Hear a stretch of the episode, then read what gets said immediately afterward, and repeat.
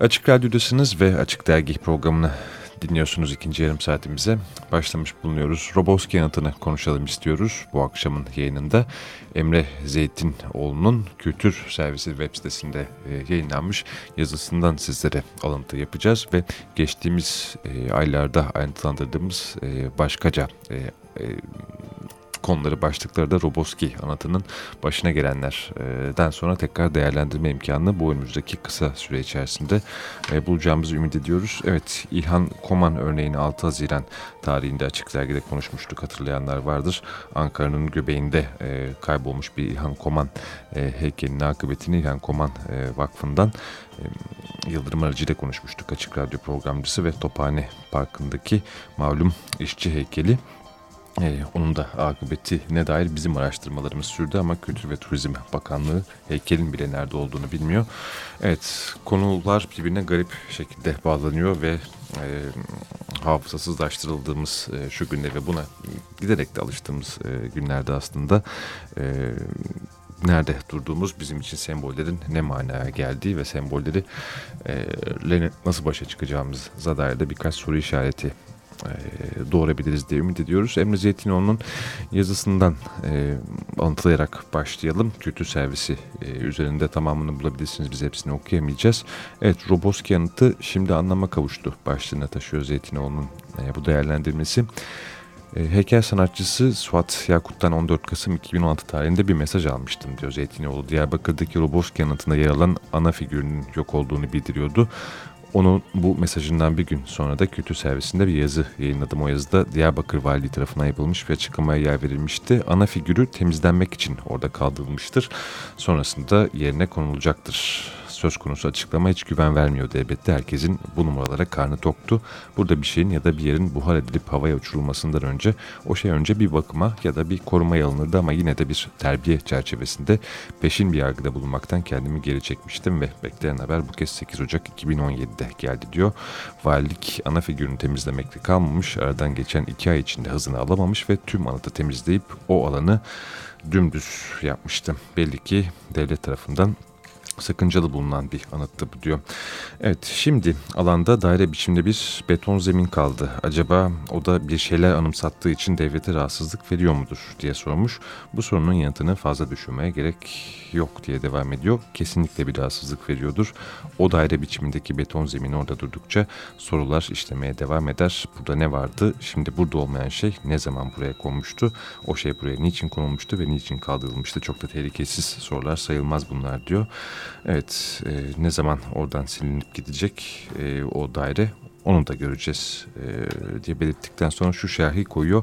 Görünürde hiç kimsenin arkasında durmadığı, üstlenmediği, alkışlamadığı bir olayı hastalıklı ruhları bir yana e, ayırıyorum. Açıkçası tam anlamıyla korkunç bir katliamı işaret eden bir anıtın hangi niyetle kaldırıldığına yanıt bulabilmek olanaksızdır e, Roboski yanıtından duyulan rahatsızlığın ne olduğuna dair değerlendirmelerde bulunurken bunu da bir şerh olarak koyuyor. E, o katliama maruz kalan insanları anımsamayı, onların ardından yakınıp gökyüzüne doğru isyan edenlere el uzatmayı hangi niyet ya da hangi duygu reddedebilir? Ama galiba asıl soru şu, madem ki devlet bu katliamın dışındadır, bir biçimde onun iradesinin ötesinde ortaya çıkıvermiş meçhul bir olaydır ve o devlet bizzat bu olayın sorumlularını suçlamış, onların peşine düşmüştür. O halde Roboski yanıtından duyulan rahatsızlığın nedeni ne olabilir? Evet meşru sorular soruyor aslında. Ee, Emre Zeytinoğlu ama bununla beraber de tartışmanın e, başka bir e, noktaya merkezinin kaydını da belirtiyor. Bu heykelin niye kaldırdığını tartışmak tehlikelidir diye belirtmiş. Bunlardan da öte tüm bu muallaklıkları akla getirmek bile aynı tehlikeyi taşır. Ne var ki ben bunları düşünmüyorum. Benim düşündüğüm daha farklı bir şey. Belleklerimizde bir katliam var. Bu katliamın sorunları bilinmiyor ve giderek de onlara ulaşılabilmesi olmaksızlaşıyor. Katliamın nedenlerini de bilmiyoruz. İnandırıcı bir açıklama yapılmadı ve bundan sonra da öğrenemeyeceğiz. Her şeyi yalnızca düşüncelerimizde var ediyoruz e, olayı belleklerimizde taşı, taşıdığımız kadar görüyoruz. Bir belirsizlikte yüzerken bazı sonuçlara değdiğimizi hissediyoruz. Yani bir şey tüm korkunçluğuyla var ama elle tutulur somut şey yok. İyice somutlaştırılmış bir durumdan belleklerimizde kurguladığımız somut durumlara durmaksızın geçiş yapıyoruz diyor.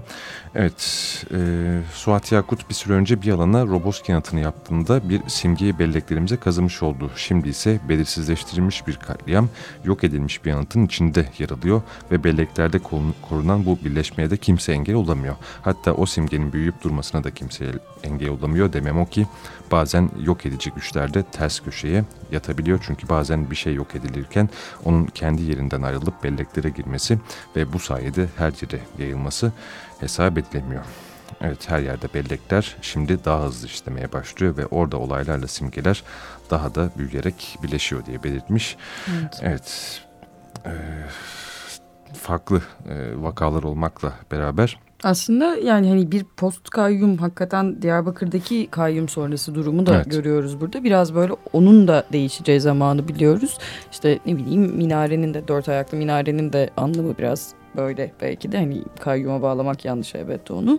Ee, ama simgelerin savaşının da devam ettiği bir zaman. Belki buradan o yüzden tam da bu yüzden biz e, Haziran ayında başladığımız ve yerine e, tam da zamanına e, geldi diyerek düşündüğümüz, devam etmek istediğimiz dosyamız kültür yönetimine devam ediyoruz. O yüzden 6 Haziran 2016'ya dönüyoruz ve akıbeti belirsiz heykeller İlhan Koman örneğine dönüyoruz. Bir söyleşi yapmıştık biz Yıldırım aracıyla. Kendisi İlhan Koman Vakfı'ndan, e, kültür tam ismiyle söyleyelim İlhan Koman Kültür ve Sanat Vakfı'ndan kendisi. Ankara Seymenler Parkı'ndan sessiz sedasız kaybolan bronz heykelin akıbetinin peşine düşmüştük bizler de. E, heykelin kaybolduğunu vakıf üyeleri bile bir gazete haberiyle öğrenmişti. Önce güvenlik görevlilerinden heykelin temizlendiği yanıtını aldılar. Arkasından da Ankara Büyükşehir Belediyesi heykelin çalındığını açıkladı kendilerine. Kim çaldı, nasıl çaldı bilmiyoruz. E, Yıldırım aracıyla bugün en azından bir görüşme yapma imkanı bulduk. E, aslında bir güncellemeyle söylediği şey belediye denen kurumun hiçbir organından hiçbir yanıt alamadıkları e, bakıma alındı, çalındı söylentileri ve iddiaları derken hiçbir yanıt yok. Kimseyi muhatap almıyoruz umurumuzda değil tavrı diyorlar buna. Mimarlar Odası bir suç duyurusunda da bulundu bu konuyla ilgili. Buna da imza attık ama ondan da bir sonuç e, sonuç çıkmadı. Sistematik bir heykel kırımı yürütülüyor bütün Türkiye'de. Kimse de sorumluluk almıyor. Başka ne yapılabilir, ne söylenebilir? Demokrasinin uygarlık kıstaslarının hukukun işlemi görmediği bir ülke demiş Yıldırım Arıcı bugünkü e, notunda. Ne olduğunu bilmiyoruz şimdilik e, ama bu heykelin akıbeti de şimdilik devam ediyor gibi gözükmekte. Roboski anıtının başına ne geldiyse bir valilik kararıyla kaldırıldıysa belki de şanslı mı saymalıyız. En azından başına ne geldiğini bildiğimiz için Roboski anıtını bilmiyoruz ama e, şimdilik en azından e, İlhan Koman örneğinde ve akıbeti belirsizlik belirsizliğe karışmış heykeller örnekleri böyle uzayıp gidiyor. Bir başka örneğimiz daha var. Önemsediğimiz bir örnekti. Bizim komşu parkımızda e, bir e, tadilattan sonra ortadan kaybolan bir heykelden bahsediyoruz. Muzaffer Ertoran'a ait işçi heykeli. Evet biz bu heykelden bahsediyoruz ama aslında birilerinin belleğinde bu heykel çoktan yok olmuş. Evet. Her ne kadar Emre Zeytinoğlu bazen bir şey yok edilirken onun kendi yerinden ayrılıp belleklere girmesi ve bu sayede hayır yayılması hesap e, edilemiyor diye çok umut vadeden bir yöne işaret etmiş e, olsa da bir kısım var ki e, yepyeni bir bellekle şu anda kamu yönetimi içerisinde çok somut bir verimiz var aslında bununla alakalı. Yakın zamanda aslında biz de Kültür Bakanlığı'na bazı sorular sorduk. Buradaki işçi heykelinin akıbetiyle alakalı. İşçi heykelinin ne olduğunu merak ediyorsanız ayrıntısıyla değinmiştik. Açık Radyo.com.tr üzerinde ki kayıtta bunun hepsini bulabilirsiniz ama Kültür ve Turizm Bakanlığı'ndan yetkilileri de en azından bizi cevaplayan, daha doğrusu cevaplamayanları da bu podcast'te belki tavsiye etmekte yarar var. Evet, onlara sorduğumuz sorular şöyleydi. Sonra bir iki yorum yaparız. Evet, heykelin sorumluluğunun hangi kamu, kuruluşlarının dahilinde olduğunu sorduk Kültür Bakanlığı'nın. Zira bir bakanlıktan e, başkası yoktur herhalde bu sorunun yöneltilmesi gereken. Cumhuriyet'in 50. yılı kapsamında dikilen sivil heykellerden bir tanesiydi bu işçi heykeli. E, tam da bu yüzden bu sivil heykellerin sayısının kaç olduğunu, yerlerini ve bunların kaçının yerinde durduğunu sorduk. Aynı zamanda işçi heykelinin yok olduğuna dair sanatçının ailesine ya da varislerine haber verilmiş midir diye sorduk. Heykel şu anda nerede bulunuyor? Bulunmaktadır dedik bir de. Zira e, kimse bilmiyor nerede olduğunu. Bunun yanı sıra Tophane Parkı'na bir de yenileme çalışmaları kapsamında bir de Nusret Mayın gemisi yerleştirmesi yapılmıştı. Bunu da tartışmıştık e, burada Açık Dergi'de ve hangi çalışma kapsamında oraya yerleştirildiğini ve aynı zamanda kime ait olduğunu da sormuştuk.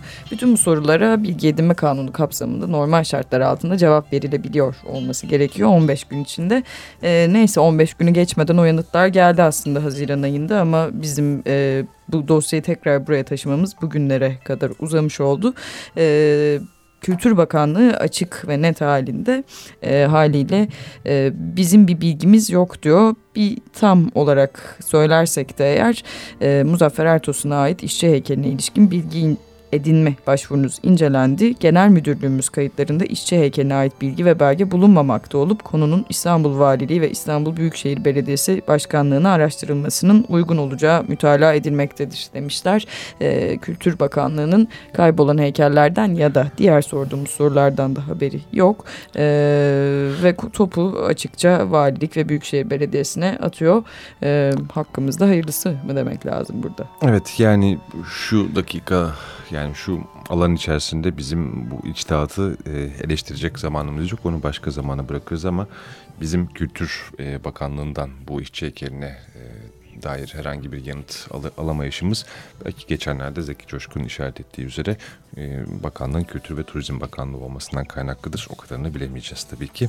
Evet ama bir güncelleme yapma ihtiyacını duyduk. Emre Zeytinoğlu'nun umut vadeden ve kafa açıcı yazısının kültür servisine yayınlanmasının ardından e, bu artık zorunluydu bizler için. Evet 8 Ocak tarihinde Diyarbakır'daki Roboski e, e, anıtına dair geride sadece bir e, yuvarlak kaide kalmış e, vaziyette.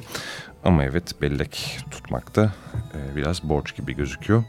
Evet tekrarlarsak Emre Zeytinoğlu'ndan bazen yok edici güçlerde ters köşeye yatabiliyor. Çünkü bazen bir şey yok edilirken onun kendi yerinden ayrılıp belleklere girmesi ve bu sayede her yere yayılması hesap edilemiyor demişti. Evet biz de Açık Radyo'nun yayınına da bunun yayılmasına e, biraz belki yardımcı oluruz diye düşündük. Evet şimdi bu kadardı bu akşamlık dosyamız. Kültür ve yönetimine düştüğümüz, e, açtığımız bir başka başlık oldu aylardan sonra. E, birazdan Zeki Coşkun burada olacak. Kültür yönetimi köşemiz yayın döneminin başından bu yana bizlerle beraber British Council'dan Esra Aysun'u konuk edecek. Radyonuz açık kalsın diyelim ama sırada müzik var. Slim Harpo dinletmek istiyoruz. E, sizlere hep beraber soluklanalım. Çok eski bir kayıt bizlerle beraber olacak. 1924 yılında bugün e, dünyaya gelmişti. James Isaac Moore ya da daha çok bildiğimiz ismiyle Slim Harpo blues'un önde gelen isimlerinden bir tanesiydi e, zamanında. E, sonrasında 50'ler 60'lar ve 70'ler e, boyunca baştan icat edilen rock müziğin temsilcileri ayrı ayrı Slim Harpo'dan e, etkilendiklerini belirtmişlerdi. Evet I'll Take Care of You dinleteceğiz sizlere. Çok eski bir kayıtla başlayacağız ve sonra yakın dönemde bir e, kayıt hemen ona eşlik edecek. Jill Scott Heron 2010 yılındaki son albümü I'm New Here'da I'll Take Care of You'ya yeniden dönmüştü. Evet onun yeni jenerasyon prodüktör Jamie XX'le gerçekleştirdiği düet Slim Harpo'nun orijinal kaydının ardından hemen burada Açık Radyo'da Açık Dergi'desiniz. Ben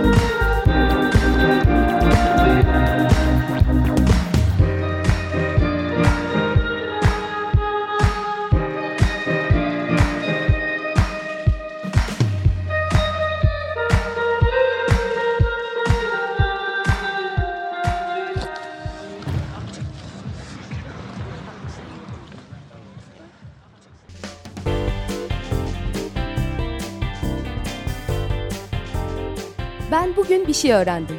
Ben bugün bir şey öğrendim. Ben bugün bir şey Dünyayı merak edenler, anlamaya çalışanlar ve öğrenmeyi sevenler için bilgiler. öğrendim. Ben bugün bir şey öğrendim. Yayını hazırlayanlar Damla Özlüer, Ozan Sezgin ve Rauf Kösemen.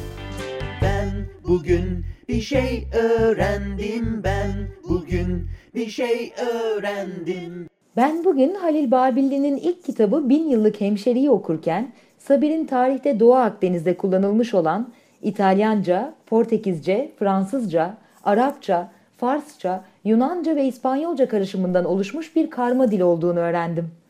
Farklı diller konuşulan karışık toplumlarda halkın birbirini anlamak amacıyla kullandığı ve bu şekilde oluşmuş ortak dillere de genel olarak lingua franca yani geçer dil deniyormuş. Sabir, Latince bilmek anlamına gelen sapere fiilinden türetilmiş. Bu konuyla ilgili 2006 tarihli bir yazısında lingua franca'nın üç anlamı olduğunu belirten Özdemir İnce'den bir alıntıyla bitirelim. Birinci ve klasik anlam Akdeniz limanlarında ve özellikle Tunus ve Trablusgarp'ta 14. yüzyıldan itibaren konuşulan ortak iletişim dili. Bir pidgin, karma dil ya da tarzanca. Sözcükler ağırlıklı olarak İspanyolca ve İtalyancaydı ama Arapça, Malta dili, Türkçe ve Fransızcanın da payı vardı bu yapay dilde. İkinci ve çağdaş anlam. Farklı dil ve lehçeler konuşan halklar ve toplulukların kendi aralarında iletişim kurmak için kullandıkları bir ortak dil. Sömürgeler çağında İngilizce, Fransızca, Felemenkçe, günümüzde Güney Sahra'da Swahili, Afrika'da İngilizce ve Fransızca. Üçüncü anlam, zamana göre değişen ticaret ve diplomasi dili. Belli bir zaman ve bölgede en etkin olan ulusun dili. Latince, Grekçe, Arapça, Türkçe bu sonuncu sınıfa giriyor. Öğrenen Olcay Öktem Soykan, editör Ozan Sezgin, okuyan Damla Özlüer.